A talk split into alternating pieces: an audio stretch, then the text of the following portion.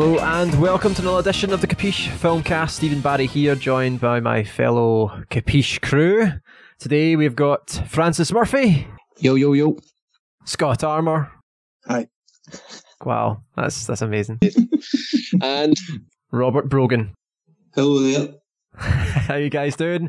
Uh, yeah, so we're here, of course, for our usual film catch up, uh, our weekly short-ish podcast uh, to kind of just go over what we've been watching, what we've been up to, any games we've been playing, music we've been listening to, anything really, entertainment media over the last week since our last chat. Let's start with Scott Armour. Scott, what's been going on? Um, not a lot to be honest. I, I felt as if I think because I had the the, the break uh, and it was a two week break from the, the weekly podcast, I had a lot of content to talk about and kind of felt like I hogged the mic uh, the last time. Uh, slightly disappointing this time. I've only watched one film uh, and played uh, a shit ton of Ghost of Tsushima. So that's pretty much uh, that's pretty much it. The film that I watched was The Equalizer. Hey, hey, the Equalizer. Yep, seen that. Denzel. Yeah, so uh, kind of done it back back to front with the Equalizer. I've watched. I've seen them before, but I watched the Equalizer two bizarrely, and then um, I watched the Equalizer uh, after the Equalizer two. So, um, but uh, not a good film. I thoroughly recommend it. If you guys haven't seen it, it's Denzel Washington uh, at his uh, finest, cool, calm, and collective, then turns into an absolute insane uh, vigilante. Uh, aye, good. Um, but they, they, I've been mainly. I said I wouldn't. I said I would write reviews about games that I have played, and I wouldn't download a new game. And then Ghost of Tsushima comes out, and I downloaded it. I'm weak. Yeah, you're never going to write anything, are you? Like you're you're done. The moment is passed for your review. what I would say is, um, Ghost of Tsushima is the Sony the Sony studios are definitely saving their best to last um, in terms of the PlayStation 4's uh, sort of shelf life because the last couple of games I've played have been pretty much out. Um, Ghost of Tsushima is set in uh, feudal Japan, so it was uh, loosely based in the first Mongol invasion on Tsushima Island, uh, and you play a samurai called Jin Sakai. Um, not getting too much detail, but um, so far graphics look amazing, story looks good, massive open world. Uh, the colours are so vibrant, so much primary colours on show, um, and uh, I I would thoroughly thoroughly recommend it if you're into feudal Japan um, games. Cool. Uh, it's not really a it's not really a, a, genre of game that I've ever played, feudal Japan games. But um, no, it sounds it sounds really good. It's getting, I think it's getting mostly positive re- reviews. I've not seen a lot if it's getting where, where it's sort of. I know it's quite early on still. Yeah, the early reviews online have, have been pretty much praising everything what I've said in terms of the gameplay, uh, the fight mechanics, and all that kind of stuff. I mean, a lot of it's broadly similar to what you've played before if you have played any modern day open world games. Um, the one thing that it is getting criticised for is its, its sort of side content, additional content in terms of uh, you know side missions and that kind of stuff. To me, I'm absolutely loving it. A lot of people, I know that the Ubisoft games like Assassin's Creed to get really kind of criticised sometimes because they just throw icons all over the map for you to do like overwhelming and it's just like you could spend actually hundreds of and hundreds of hours trying to do all these really repetitive tasks. So so far it's not felt like that. Well no because actually it's a really there's a really nice dynamic about the game. And if you've played games before steve i know you're playing spider-man just now and you're see the displays like on the screen you'll have spider-man's health you'll have a map you'll have this kind of you know your HUD, there's a lot of stuff going on in the screen. In Ghost of Tsushima, you've got nothing, and you're basically directed to your next marker or place by the wind. Hmm. Okay. All right. That sounds that sounds bizarre. That sounds as if how, how could they possibly pull that off? But you basically just swipe up in the touchpad, and you see a gust of wind, and it basically directs you. Um, but it's all based on the the sort of myth of the the locals back in that time believed that the wind was magical and it and it brought them, you know, um, gifts and stuff like that. So there's that's why there's such an emphasis on this wind. Um, so it's it's bizarre. Like there's there's it takes a while to get used to because obviously you are used to on the map you see where you're meant to go. It tells you the distance and all that kind of stuff. Here it's kind of just like and actually it's another there's another interesting part as well that you could be just running randomly and a wee golden bird comes down and flies down and you follow that bird and that bird will take you to an undiscovered location. That's happened to me many a time. so who's the developer for this game? Uh, Sucker Punch. Right. I don't really know all their games. Sucker Punch did, I think they did the Infamous games. Oh, right. Yes, they did. Uh, I never played them, but I heard the first one's really good. Yeah. Okay, cool. So review forthcoming, obviously, Scott. Yeah. You base somebody needs to basically come into my house after I finish that game and take my PS4 away from me. I can do that. And and I and I promise I'll try and write a review. I think lockdown measures. I don't know if you're in the bubble for that. Um, yeah. Let let's bubble together just so you can you can yeah. evoke my PS4 access. Like I said, all you need to do is a short summary paragraph for all the different games. About six different games you could probably write a short, and you can write an article with a summary of the lockdown PS4 games you've been playing. That'd be one article. Stop telling me what to do. I'm telling you what to do, mate. I run this. I run this show. All right, cool. Stop all trying right, to control then. my life. Fran, let's come to you. What's been going on with you? Well, there's two things I've watched recently. So I was watching uh, well, I've actually watched two and a half, two and a half of the three seasons of True Detective, but mainly the one that had an impact on me was the first season, mm. which I thought was, uh, which is Matthew McConaughey and Woody Harrelson, uh, which is just it, it's up there as one of the best things I've ever seen. You know, I, I mean, it's up there with some of the best of The Sopranos and things like Breaking Bad. It's that similar kind of quality but I'm a real, uh, I'm, I'm, I, I really get drawn towards good writing, characterization, and I really feel that uh, Matthew McConaughey's character Rust Cohle is played. It's unbelievable, actually, uh, what Matthew McConaughey's actually achieved there, uh, and I think it's one of the times where I've I've transcended looking at the writing into looking at the actual acting as well, because Matthew McConaughey's someone who's been in rom coms and comedies and all kinds of things, and you see him in this kind of role. And the thing about Matthew McConaughey as well is that Matthew McConaughey's quite a religious guy. He kind of believes in God and quite religious, but this character is a total total nihilist, atheist type guy who thinks the character of Rust Cohle basically believes that we repeat our lives forever and that people who have been like say captured and raped or murdered by the you know they're going to live that hell over and over again forever you know, no matter what. And it's this totally kind of um, godless, hopeless view of the world. And he, he talks about human beings basically as sentient sacks of meat, you know, that, or people who, humans are, I think the quote is something like laboring under the illusion that they have a consciousness. And he goes on about this all the way through the, the show. And, you know, that it's funny because the plot of the program or the series actually takes a second, uh, uh, it takes a back seat to the character study of Matthew McConaughey and uh, Woody Harrelson's characters. But it's a it's a study actually. I think it's a it's maybe a, a kind of a ahead of its time because it came out just before all of this discussion of toxic masculinity and things like that. I think it's actually a character study of toxic masculinity. Maybe in its most skilled and most um, subtle way. I actually think it's achieved it. It's an incredible first series.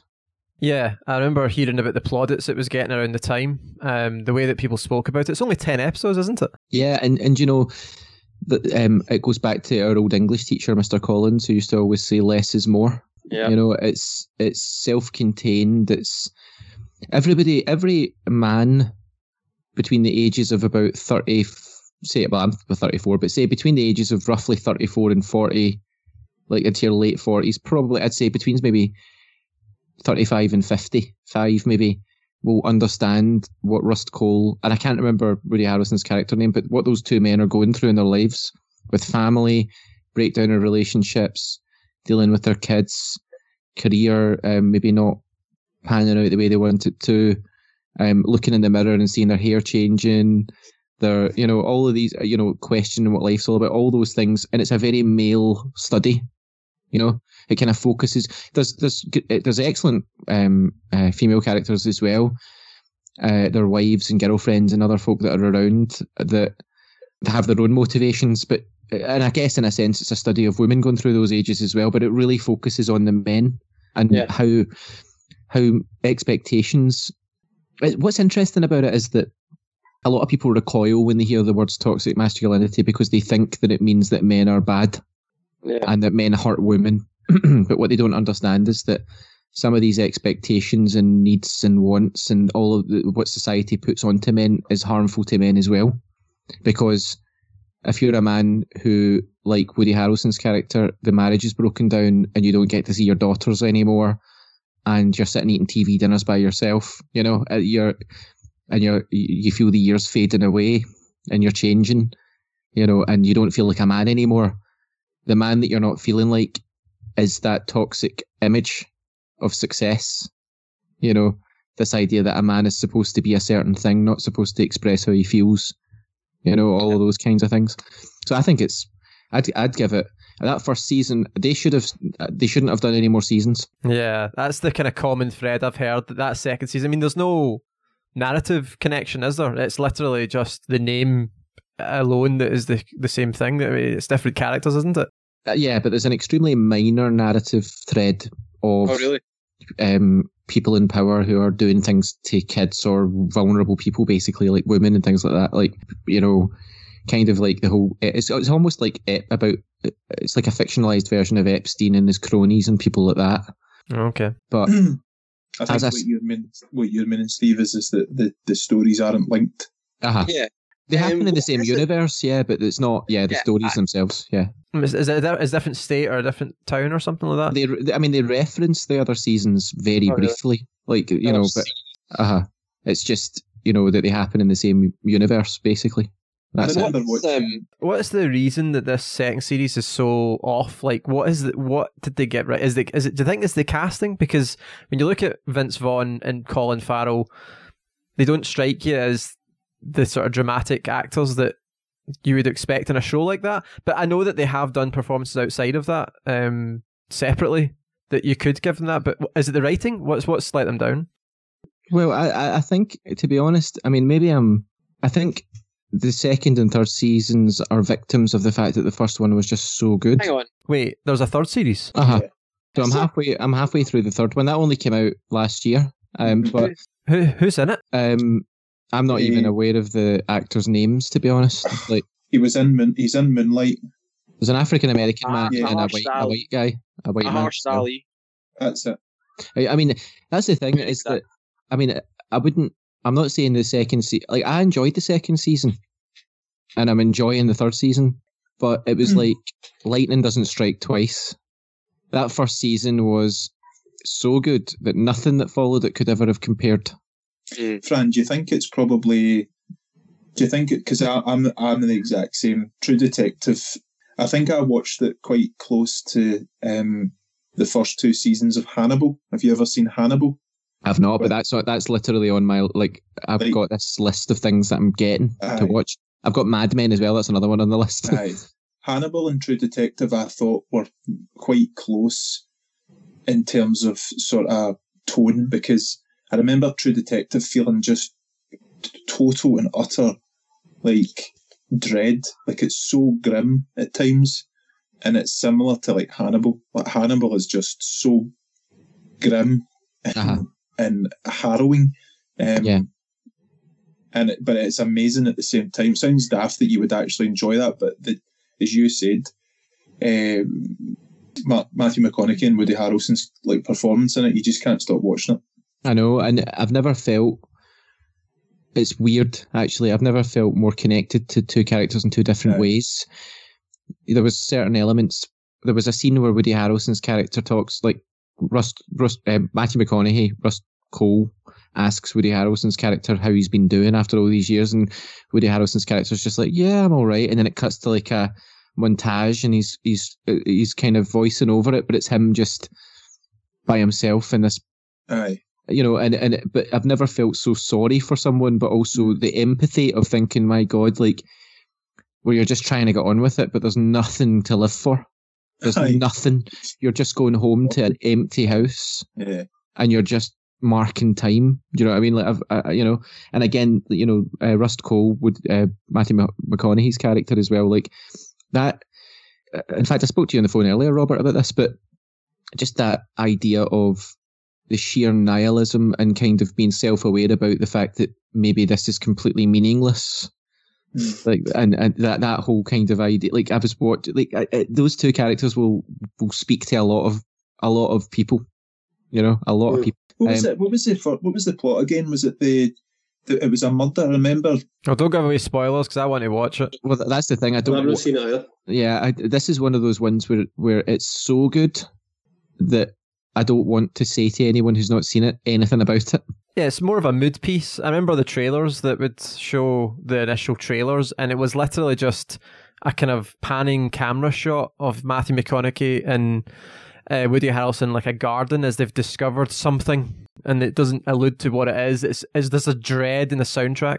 Is it not I don't a know. yeah I, I can't remember if the trailers even showed you, but it was to give it. It was all about a mood. The the, the whole series was about a mood. It was this grey and brown kind of palette. yeah So yeah, um, yeah, Fran, I I'm don't know if you- Fran, I don't know if you think um, the same about the second season, but I think that obviously you make a good point. Is it's that because of the first season was was the tone it was, and it was and it was written the way it was, and it was it was groundbreaking. I think the second season probably because it was called True Detective Two, that probably fe- felt disappointing because you were probably expecting more of the same. But Uh-huh. It's a totally different story. It's a totally different tone. It's Mhm. different subjects that they're dealing. Does that, does that make? yeah it does i mean taken on its own it's perfectly good i mean and, and Aye. Um, I particularly enjoyed Bezzerides, her name. Is that her name? The the the woman detective. Uh, is it um, not Rachel McAdam? Uh, yeah, I'm just talking a character name. Oh, I think. character name, aye, aye, aye. yeah, aye. She was. She was. In fact, uh, Colin Farrell was great as well. I mean, it was only when I got to the third season I wasn't so sure of who the actors were, but Hmm. every every one of them has done an amazing job. And I noticed characters that were in the first season that came back that were playing the same characters. If you look closely, um, like kind of witnesses and side characters and things, there are some that that are that are kind of crossing over. But yeah, I, I, you know, it's almost like it's just you, you can't. I mean, it's very very rare. I mean, Star Wars to the Empire Strikes Back is probably one of the only times in history where you've had something that was so good and then followed by something that was better. I mean, it's just it's very rare, isn't it, for that to happen? I still thought the second season was solid. Um, Oh yeah, yeah, I did. and Yeah, I So think you- maybe the I think maybe the thing that they did was there, there's there's if I remember, Fran, there's four main characters. So you've got uh, Colin Farrell, you've got Vince Vaughn, Rachel McAdams. Who's who's the other guy? it's a it's a, yo- a younger guy, a younger Oh, guy. I never remember his name. Well, I mean, we'll uh, we'll just put it down as one that definitely you recommend the first series, but also you would suggest with a caveat that it is not as good to continue, but it's level your expectations for the subsequent seasons. I take it. Yeah, definitely. And you know, you'll be pleased with me because I've actually got a brilliant segue here because me and Okay. Robert both watched the same film, Right. uh, which was called Border. And I I mean, I'll just start off. I'll, I'll, I'll let Robert pick up on this actually because I'm quite interested to hear what, what Robert thinks. We both liked it, um, but I never got I never got to hear what what Rob's thoughts were. But um, I, I really enjoyed that uh, the film Border. It's basically it's a I think it's a it's a, a Scandinavian movie or something, isn't it? It's been made by Yeah. I, I, I don't I don't remember exactly what country, but um, it kind of goes into mythology, but it takes it into the real world, doesn't it, Rob? I don't know if you want to kind of pick up on that then. Uh, no, it was good. It's um, just a kind of it's hard to describe sort of film, wasn't it? It was like um, it's like sort of every sci-fi fantasy element to it, but also it's quite realistic and you know, I mean, it was built as sort of roman- romance fantasy. Uh-huh. That's what it was kind of billed as, you know. But it was, um, I think as well, I was going to say, I should say, ask you if you'd seen another film that's made of famous Scandinavian film, but that would sort of give the game away for this film, so I better not give too much away about it. But you know, the concepts behind it were quite interesting, weren't they? It was quite like um, again, the acting was great and the characters were great, and you know, the pace of the story was brilliant. You know, kind of just went along Yeah. nice, a, a nice level pace, and well, a certain feeling of dread behind it as well as you're watching it as well. It's quite interesting, wasn't it? It was- I, I enjoyed it. You know? Actually, I found it to be quite satisfying. The yeah. because because it, it, I felt like we we got the payoffs we were looking for. yeah, yeah. And the fact, I mean, how much how much do we describe? Uh, That's the thing. How much do we give away here? When did it come out? Sorry, I think it was Is it- two years ago, three years ago, something like Right, that. so talking about a quite a very modern film. Yeah. Well, I, I, I, the only reason I noticed it was because I was sort of going through my Virgin Media recording thing, and I was look, trying to delete stuff, and I came across this, and I think it was one of these film four nights. They must have had some sort of theme night or something one night, and I thought, then I must have looked it up or something. I can't remember why I recorded it, but it must have been a wee while ago. But um, I'd recommend it definitely. You know, but again, you know, to be fair, it's exactly the type of. I said to the girlfriend, you know, I said, if we, me and you sat and watched the film, you'd say that was shite. You know? so she was, um, but I sat down and watched it. Watched it in two parts. We- we watched The first third of it with Fran, and then the second two thirds of it the next the next day, the Sunday afternoon. yeah, and, and the funny thing was, we both independently did that. It wasn't like we said, "Oh, we need to watch this today." It was like we both chose to go and watch. it. Like I was, I was driven to see the rest of it. Yeah. I needed to see it. Do you know what I mean? And I'm, I'm terrible for watching the first third of films and never going back to it. You know, it's like so many films. Oh. I usually do that if it's like a comfort film where I know I've, I've not even got the time to fully watch the film, but I kind of want to get the feel of an old classic, and it's just like something I kind of want to sit. So I'll put on the first third of what, Terminator or whatever it is. But usually, a film like that, I'll end up watching the entire thing. To be fair, Uh, Um, yeah. cool. Uh, so yeah, was that was that your main film then, Robert? Was there anything else? Um, well, I sat, me and Andrew and Lewis, my two oldest boys, we, we sat down during the week and watched Borat again, Oh wow! which is to me one of the funniest films that's ever been made in the history of the universe. I'm Um, surprised. Uh, I'm surprised that's available on any platform uh, at the moment. Well, actually, funny, funny you should say that because same with um, remember last week was talking about Texas Chainsaw Massacre. Yeah, What happened was I was sitting about and I, I, I used to have Borat on DVD. But it's one of these films you kind of lend to somebody and you never see again. Hmm So I was sitting about thinking, oh, I'd really like to see that. And I looked in my pile of DVDs. They're not exactly ordered. I was like throwing them all over the place trying to find. It wasn't there. I was like, fuck. So again, onto eBay, ninety nine pence. You know, not in, a- not not in a box, just the actual disc Just in a disc. plastic thing. but it had, had the DVD cover, but no no plastic box. It arrived a couple of days later, and that was it. So we sat down and watched it. Andrew's girlfriend was there watching it, and honestly, my, my boy was boy, he's nineteen. He absolutely screamed with laughter at it. You know, I mean, I, I take it you've seen it, yeah. Oh, oh yeah, Yeah. yeah. And that, the first time I saw it, I, I fell off the chair laughing at it. I thought I couldn't believe how funny it was. I, you know, my only regret was that I hadn't seen it in the cinema. To be with so many other people laughing like that Mhm. in the one place must have been amazing. That- you know? Yeah, that's the kind of film that is uh, the sort of collective experience does heighten it a bit. Like it's horror films and comedies, the ones that suffer for not being able to watch them in a cinema. Yeah, I think Yeah. it's. I think it was the first film. It probably probably took a lot of people surprised because actually the humour is. It's that sort of. It's making people feel unbelievably awkward in their own skin. Yeah, Real people, yeah, and their it's their reactions that are just absolutely hilarious. It's kind of like Well, it shows up the sort of all the prejudices as well of America and things like that. absolutely. It was the first time I actually really understood Sacha Baron Cohen's kind of humor. I'd never got it with Bo- uh, with um Ali G. Ali G. I just was like, uh, this guy's alright. I don't really get him, but years later, I get it now. And, and Borat was the because how I realized, ah, I get it now. Like this is showing up the sort of the mindset of the people around him, and uh, I, I thought it was hilarious. It's so good. Some of it is quality. I'd probably Um, say Bor- Borat's probably his best sort of yeah, definitely. kind of alter I'd say if you so. want to call it that. Yeah, because I saw that other film that he did a couple of years back. Was it Grimsby or the Brothers Grimsby or something like that? Did you see that? It was like kind of That looked terrible. Well, he's basically he's basically playing uh he's basically playing Liam Gallagher basically Aye, yeah, yeah. like a parody of sound- Liam Gallagher in it. It doesn't Uh, sound like. There's an element of Strong's brother. Aye, there's an element of intelligence behind the Borat sort of persona and what he is doing to try and get reactions out of people in a way. Like, it is so shocking at the same time, but I think the others it doesn't work. What was the other one in between that? Bruno, Bruno, that's it. That's it. I didn't see that either. Bruno's Bruno's but I'd say Bruno's better than uh, Grimsby, I think it's called. Uh, definitely. It's Oh, nowhere near as good as Borat. Don't Yeah. forget the there was the dictator one as well, wasn't Oh, there? the dicta- oh, mm, Which was o- was okay, but I mean, uh, like, see to go back to Borat, like I remember going to see that at the time.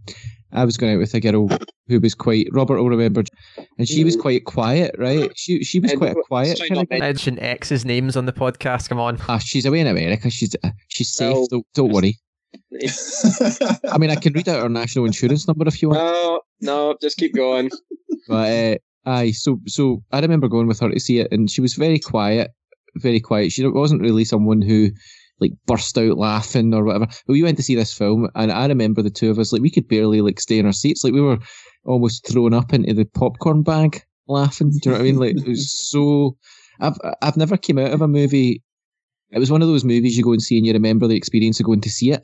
But mm-hmm. everybody in the cinema was the same. Everybody was just rolling about. But there was also like there was also those moments of like, oh my god, like when they had those guys in the van, like and the, the anti like everybody's like, is this real? You can hear folks saying, is that real people? You know, and then you realise it was, and the Jewish couple when they stayed with them and they're trying to escape from the Jewish couple they think are demons, it's just like two octogenarians slowly coming up the stairs and all that, and just ah, it's hilarious. Oh man, I've yeah, but that's the thing. Like, I think comedy, a lot of comedy comes from real life. Like, I remember one of my favourite genres ever. Actually, do you not remember when uh, cable TV was kind of new here, and you had like NTL TV or whatever, or Cable Mhm. Tel or whatever. You got all these crappy channels, but on some of them you'd get these candid camera programs with like wee old ladies sitting down at a table with a jug of water, and then suddenly it just starts blowing out the top of it all over them and all that kind of thing. I, I love that. Like comedy, real comedy, like situational real stuff.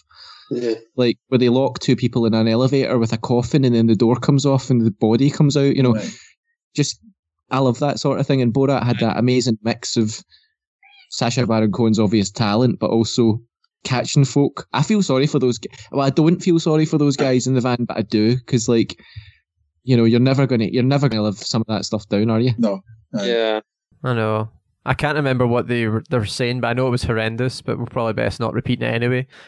But um, I, I, the things that I could- remember could, about. we could actually go through the top ten worst racial slurs ever if you want, Yeah. uncensored. Aye. Let's uh, let's move on quickly. The things I remember from that film, Jesus, that's a big can. Um, Uh, like the massive sequence, like a, a- an entire set piece of him and his pal naked fighting in their hotel room. See that bit? Honestly, that is the me. bit. I've never laughed so hard in my life. But didn't you say Yeah. Andrew was Yeah, yeah, like like that? Was that his first time seeing it? yeah. I mean, he said he did say that he's never laughed at a film so much in his life ever. You know, It's the build up, isn't it? Like it just keeps getting more crazier and crazier. Uh, yeah, and the the Pamela Anderson stuff. I know. I never really understood that, but as in like, obviously she must have been in on it. She uh, she was. I watched the commentaries or whatever it was, and she was in on it. I don't know if her security guards weren't or something. Exactly. That's that's that's because you can tell by the way they react. I mean, they really are trying to grab him by the hair and trying to get him and all that. And you know, I was saying she must have been in on it, but obviously, like you know, he just must have you know, we quick five minute meeting before it. This is what we're going to do. But um, I mean, it's quite. It was manhandled quite a lot in in that film. You know, there must have been some quite close calls. He's crazy. Like the risks he puts himself into, uh, like the sort of the scenarios where it really could go really badly. Well, see when he went to that rodeo thing and he was saying those things to the crowd, and you're thinking, are they going to kill him? Yeah. You know, Yeah. are they? Are they going, what's going to happen? You know? Kazakhstan is the greatest country in the world. yeah, just unbelievable. And then uh, even for the promotion of the film, I think it was was it I don't know if maybe it was Bruno actually. I might be getting mixed up. I think it's Bruno when at the MTV Mu- Movie Awards, whatever, when he like. He, he, I don't know if he was like crowd surfing at the end, he Oh, was like, aye. naked or something, or his butt was showing and he got over Eminem, and obviously like he's kind of rubbing it right in Eminem's face, and obviously didn't enjoy that. He was up kind of up in these kind of wire things, sort of looking Aye. like an angel sort of thing. And then it's sort of as if it was going out of control, and he literally came down upside down on Eminem, and he landed like that, and his butt was like right there, right, right Eminem's face, man. Now, again, I was thinking surely he must have been in on that. I think I've heard conflicting reports. I think I, I- uh, initially it was reported like Eminem was furious, all these kind of things, but I think I, I feel like I've read somewhere that he was given the sort of the heads up that, he's, that they're going to try something like that, and he might go along with it because obviously, uh, yeah, it's quite quite risky to do that with Eminem, and that was obviously when Eminem was at his most like. I mean, I think he's mellowed a little. Like you could maybe get away. He's been it kind of more commercial now, but I think back then he was the sort of guy that you just do not do things like that to. it's Oh, yeah. Yeah. Oh, excellent, fantastic. I don't know how to segue. I don't know if there's anything else you've watched, uh, Robert, there that you were wanting to talk about before I. Not really. Just well, just and I know. See, you were talking about the Equalizer earlier on, right? Um, I, I did see the, that first one, and I liked it, you know. But in our family, we've got a, a, a really terrible habit of saying things the wrong way. Oh and, yes. Um, my daughter had, was talking about it. She said, "Oh, Dad, have you seen that film, The Equivalator?" and I was like, uh, I was like, "The what? Oh, the Equalizer? Ah, yeah, that's it. That's it." that, that's all, that's almost like the time that me and you were walking through Paisley, Robert, and I shouted out, "Are we going to HIV?" yeah, that's right. That's That'll be the name of the title for this podcast now. Who I laughed, and and I've, I've never let you live it down since, but that's fair enough. But no, I just spent another week there since the last time watching like, watching all the way through Father Ted. This Oh, Yeah. brilliant. And um, hilarious, right? And then tonight just started watching some rewatching something there, a program. I think it only lasted for one series. It was called Pure. You ever heard of that? I've, it's like I've not heard of that. it's about this girl who has this sort of OCD condition where um, she can't stop thinking about sex, but like in, in any normal circumstances, she'd be talking to. So, but, but it's really like it's not like normal sexual thoughts. It's like sort of extreme. So she's at a do for her mum and dad's wedding anniversary or something, and she's up on the stage trying to make a speech. But in her mind, all she can see is everybody naked and having sex with each other, and her, and her, her getting off with her mum and you know, and her dad like like Just like perverse, shocking. T- It's total, like a- but, it's, but it's all in her mind, and it's actually a proper medical condition, right? And it's actually a very funny program. The girl that's in it is some sort of actress that was kind of started off at the fringe or something. I think, she's, but she's not. She's English, but she plays a Scottish girl in it, and her accent is absolutely spot on. Right? It's one of the all, all time great Scottish accents, you know. But um, that that's on all four. You know, it's, Okay. it's worth a look. You know, Yeah, I'm, I think I'll definitely watch it. yeah, I mean, I- episodes. I, I suspect I might suffer from that condition myself, actually. Uh, I mean, it's it's just a, like- that a tick then? Would you call it? Is that that's what it is? Uh, it's just kind of the way she cannot sit with anybody without, you know, a really weird condition, you know. But it's, it's but it's a recognised, con- and that's why it's called pure. It's something to do with the thing. It's called pure. I can't remember now because I've only just watched the first episode again. Pure something. That's what it is. It's, it's the it's a definite condition. You know, it's like say the way it's described is like um, you, you think about something, it makes you feel a wee bit uncomfortable, but then there's a bit of your brain that can make you sort of forget about it. But if that bit of your brain doesn't work properly, it just goes up and up and up and up. And God, that's terrifying. Do you know, it's true though. Like I, I remember, like I, I used to be an altar boy when I was younger, and I Yeah. remember um, one time being at a funeral, and like when you're an altar boy, you have to ring the bell at certain points. And I remember there was this big heavy bell in St Charles's Church where I used to go, and I picked it up, and the handle came off, and the bell just smashed on the ground, rolled away down Mhm. right down the middle of everybody, right? And I just burst out laughing. I couldn't help it. I had to run away in the back and hide, and all these folk are crying and all that. but there's no way for you to stop. You just cannot stop, you know. But the, there was a program called Couples or Coupling or something. I think it was by was it Russell T Davies that did that? Robert Coupling. It was about, um, I don't know actually. Or would- that wouldn't have been this Moffat guy, would it? or maybe Moffat, maybe. But um, I was thinking Doctor Who showrunner. But basically, there was an episode of that called the Giggle Loop, and what it was was that if you're at a funeral or an event where you're not supposed to laugh, you'll enter a, a, a loop, a repeating thing in your brain where you just cannot stop. Do you know what I mean? Like, like you'll you'll think of something you shouldn't think of when you're in that moment. You know, and it's probably a similar part of the brain. Like, imagine having that on all the time. Like, cannot stop. yeah, that, petrified that- when somebody that. says, well, we're going to have a minute silence now, guys. Like, oh, no. Yeah. I know. that filter. That is a yeah, very important. Okay, excellent. So that's quite a good few things to add to the recommendation list. Uh, I have only watched one film, and it is typical um, of myself. It's not a modern film. It is a film from the nineties. If I said who the lead actor was, would you be able to guess it? Bill Paxton. Aliens. Nope, that's the eighties. Ah, Wait a minute. Oh, Twister. Yeah, there we go. Helen. Well, actually, actually, the, I would say the hell the main lead was actually Helen Hunt. I didn't realize because she's kind of her character's kind of the one that. It's funny Uh, actually see- because that's another see- one where someone who was in romantic comedies ended up in quite a serious film. Well, she did. Um, she was Oscar nominated. I think she actually won as well. I, I might be getting mixed up, but she, yeah, she's got some Academy credentials. But um, she's very good in it. I, I quite like her. Robert, have you you've seen Twister? It's a film I've seen, as I said earlier on again, bits of. Oh right, okay. You know, now is Twister one of these films where, um, you know how sometimes, well, always in cinema, two films come out that are quite similar. Oh, Volcano and Twister. No, no, that it was it was Volcano and Dante's Peak.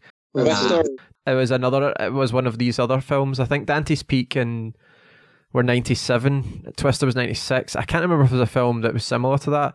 Yeah, Um, uh, maybe not, maybe not. But you had your you had your disaster movies were massive, weren't they? Because But that- but that was Independence 90 Day was 96, out, and Yeah, 96, 97. pretty much. Yeah. I think for Twister, Twister definitely was. It's the first of its kind. I think in terms it was- of I was yeah. So did Aye. you, you say Helen Hunt is in that? uh-huh.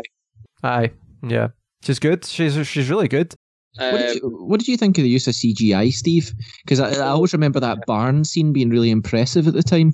So that that film, I was reading into it. The film at the time was really critically praised, kind of lauded for its CG. Like it was uh, the director Jan de Bont, kind of Dutch guy. Um, I kind kinda- of Dutch guy. Well, he was I'm pretty certain I read What his was Dutch, right? But anyways, he's not actually got much of a like. There's only a few. He got that film, and he hadn't really done a lot before, and he kind of didn't. He kind of faded out a bit. Um, I was reading about him. He doesn't sound like the best, the kindest to the actors. Like, um, and he also they, they a lot of them didn't have a lot of things, nice things to say about him as well. Like, they, it sounded like a really troubled production, where he, because of the winds and things like that, they had no idea like what they were doing on the day of shooting, and they were just right, film this then, and um, obviously it worked out in the end. I think the film is good, but um, like it's dialogue is there's moments where you're like that's a bit cheesy. It's got that '90s kind of like and a very a wee bit '80s as well. The sort of ensemble where there's the crew of all these storm hunters, where they've got like barely barely any character. They're all just like one dimensional characters, but at the same time, I kind of like that. There's something comforting about it. Where they've got like Who is it? Um, it's actually Philip, is that- Philip Seymour Hoffman. That's it. Like, That's he's a right. proper like um he's one of this the, he plays a bit he gets a bit more screen time than the others but he's like a proper kind of stonery surfer guy with long hair um but he he's he's a bit creepy like he's he kind of i don't know there's lines where he comes right up to helen hunt and it's like he's kind of like kind of like almost like licking her and doing these kind of weird like It's like weird voice. It's just it's a bit. Ah.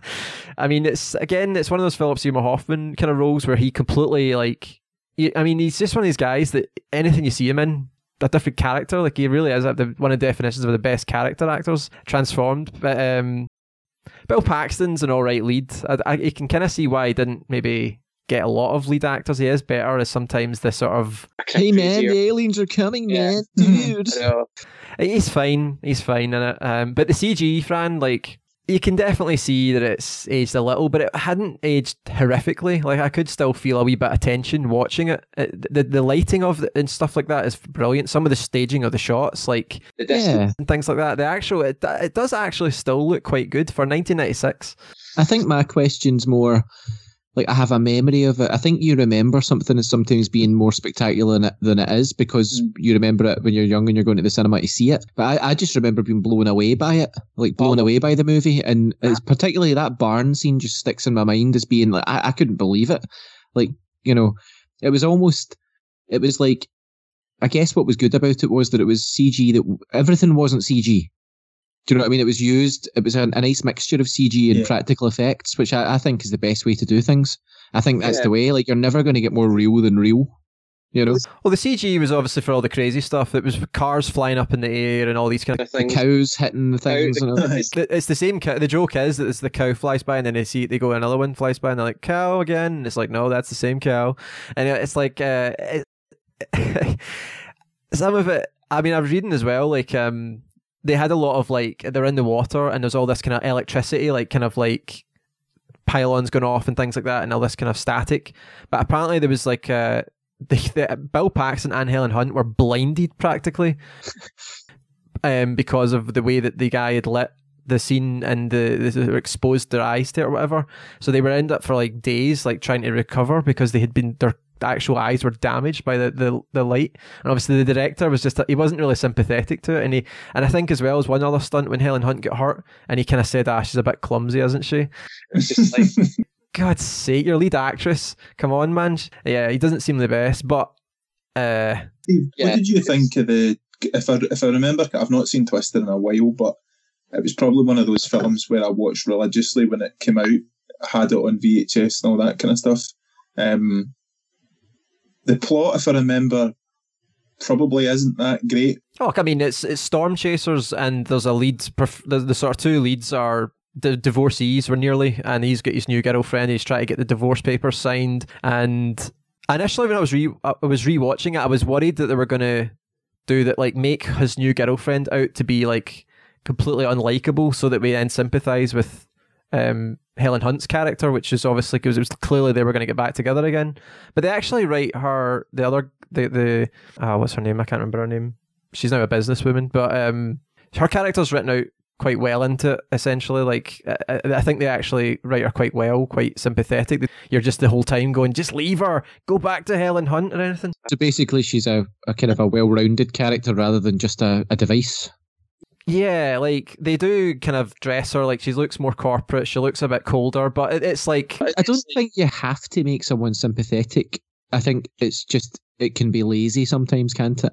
Well, so I thought it was the flip side of what you normally see, which I thought was interesting, right? That's why I felt like Helen Hunt's character character's the lead, because normally in films you see it's male trying to win back his ex who's with a piece of shit new guy, and you're just like, I'll leave him. It's like liar, liar, that kind of thing, you know, like, or whatever, or she's like flirting with the neighbor or whatever, or the person who's kind of coming into her life, and you want them to leave. So it's kind of like the flip side, but it doesn't portray the new wife in a sort of like she's just a different type of person, and there's more chemistry. and there's If more- remember, she's quite. She's obviously not. Um, she's not like uh, adventurous at all. Like no, she's, she's. Aye, very- she kind of. Aye, Yeah. she's. If she stands in a puddle, she's kind of like, oh, oh, no, it's a different, it's a different world for her, but It's good. It's fun. I loved. I love all the all the crews. Like, I mean, the film pretty much has the same structure. It's some downtime, and then oh my god, something's something's reported. Let's go! And it's like eight cars all driving towards it. It's all tension. The music's building. There's a lot of kind of. It's just fun. Then something crazy happens, and then they're like, oh, some downtime. Let's let's go and have some dinner. It's like, oh, there, there we go. There's another one, and it's like the exact same thing happens about five sides. Steve, who's the um? Because obviously they're going to up against another as another Yeah, like, company. Who's the smarmy guy? I, Yeah. is it, I think he's in Liar Liar, isn't he? Yeah, Cary Elvis. Cary Uh, Elwes, that's it. Aye, aye. He's just like played that pure Small- Yeah.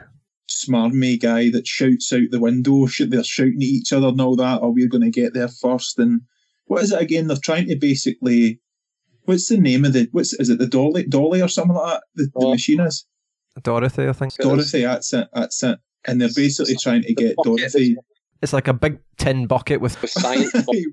that they plan to put inside the tornado so that it then records the entire wind and velocity of the tornado and stuff like that. I mean, the plot's crazy. Do not think the the, the, the, the, fact that these people like that Cary Elvis' character literally is put he is he is willing to sacrifice him and his entire crew's life just to get his his machine into the fucking uh, category five twister before. yeah, like he, uh, he's just written you're just gonna you're just gonna police like, bag villain. Like And even the even all of their crew, like they all wear these, they're all driving these big black SUVs. They're almost like a it's no almost like a that mercenary squad, isn't it? But, but Yeah. actually, like it's ridiculous. It's cartoonish, but I love it. That's that sort of '90s style. I, I love that. You don't really see a lot of those kind of films, and I think disaster films usually aren't good because their characters usually lack any characterization. They're one note, and the the, the main focus is CG. And and as much as there is a bit of that, definitely a bit of that, I think Twister actually is still pretty good when you've got I think there's an el- there's like an element of the the suicidal henchman mentality, isn't there? Like where people are like, where do they hire these people from? I mean, like your job spec is, you know, go into the jaws of death with your boss. Like, doesn't Mhm. you know, like what kind of money are they on? Like, where do It where looks do they? Like it's like it's like a really extreme version of Top Gear where they're all in different cars with walkie talkies and chatting and banter and stuff like that. Like that looks fun. Like I want to do that. We should just do the Kapesh Road road tour kind of thing. I think it's kind of meant to be a bunch of like they're obviously passionate about. Like you get folk like that, don't you, who are quite passionate about a particular topic or branch of science or whatever, and they're just they're meant to be. I almost like have the recollection, like I've not seen it for a long time, of them being kind of like some of them being quite hippie-ish and a bit kind of out there and It's like they're, they're all different. That's like there's the quiet one, and then there's the sort of geeky one, and then there's t- um, Philip Seymour Hoffman's character. There's the kind of weird surfer, really wild kind of guy. But it's There's like the, it's like the working guys. It's so funny because it's like like Bill Paxton and Helen Hunt sort of like sort of group or, or, or team, if you want to call it. They ju- they just look so very working class. It's almost as if you know they're dressed. They're not not uniform or anything like that. But Cary Elvis's outfit is this pure regimented. they had they had like a lot of money apparently. The oh, story Aye, was so, but I mean it does they're- seem they're, weird. will, they're willing to put. They're willing to die Uh-huh. to beat It's like it's, the, to beat this working class team of fucking storm chasers. it's it's almost like a war against the weather or something. Like they're just you know you know they've been directed by the government to go. Like, it's this, yeah, there's this kind of. It's like I think it's the money side of it. They've got yeah, they've got millions of pounds or whatever, but it, they are so dedicated. Those Ah, it's a success in it. It's the, it's it's kind of like you know, it's kind of a wee bit like the, we spoke about Space Force. It's the, the kind of parody of America has to be first in the moon. and Yeah. It can't be China. You know what I mean? It's that kind of thing where we've we've got to have our machine and our bots into that twister before they can, at all costs. even if we all die. Yeah, It's good. I did enjoy it. but you would have Rob. Did you you saw it at the time, and you or you said you only saw bits No. of it? I don't think so. Um, I was aware of it at the time. So was it 96, 97? Ninety six, yeah. Um, So Independence Day would have been out about the same time then. Ni- uh, Ninety seven was Independence Day, I think. Was it? Was well, it? I mean, I'd have seen trailers for it, all that kind of stuff at the cinema. I definitely didn't see it at the cinema. I must have seen it on. I can't remember. I, I mean, I, I don't know. I think uh, I'm I'm definitely going to rewatch it though because um, It's not highbrow stuff. Like I, I watched that, I was like, this is so. There's, there's, yeah, it's silly in a way, but you can if you can get behind that, it's good. well, one of the selling points of it was the kind of CG stuff at the time, right? And that was the thing that oh, I don't want to get too bogged down in talking about CG because from then onwards there were so many films that you look back and look. You know, let's not talk about Star Wars special editions and CG and all that kind of stuff. There was incredibly clever use of it and incredibly dumb use of it from then onwards. My memory is that that was quite a clever Well, use of it. It had a Spielberg feel to it, and it was Spielberg that produced it. He didn't direct it, but he was part of the producing team. So he was. There's you can see his influence on the film, especially in the opening section. There's it's a it doesn't give you any explanation what's happening, but a, a young family are pretty much waiting for the category five tornado to appear the, the sort of and it's like terrifying they're just in their they're trying to get into their bunker and um it's just the way it's lit the way it's shot it feels like the beginning of jurassic park Yeah. um, when they're getting the Velociraptor in, and it's just that kind of Spielberg setting the tension. That was a strong start for me, and I, I liked it. Um, so yeah, Yeah, Yeah. And, and, it, and it would have been one of the first. Again, thinking about the CG and had been quite cleverly done. It would have been one of the first time you'd actually seen that on the screen. You know mm-hmm. that whole up close sort of twistery effect. yeah. I had never, I'd never heard of these things, and I remember I was obsessed with the film, and I, I was not obsessed, but I remember it had a big impact on me because the after watching it in the cinema, I remember having a nightmare where there was all sorts of twisters coming to our house, and I remember in the dream, just in our weird logic, for some reason, the answer to do that was to all load up with shotguns and stand Apparently, the window also led to a balcony, like an American house, like a big white balcony, and we all, my family, all just stood waiting with shotguns for this twister. Um, that was kind of the answer to that. But yeah, I remember waking up just going, "What the hell?" But uh, obviously, it was like uh, two days after the, I'd seen the film. So yeah, that's the impact that film had on me.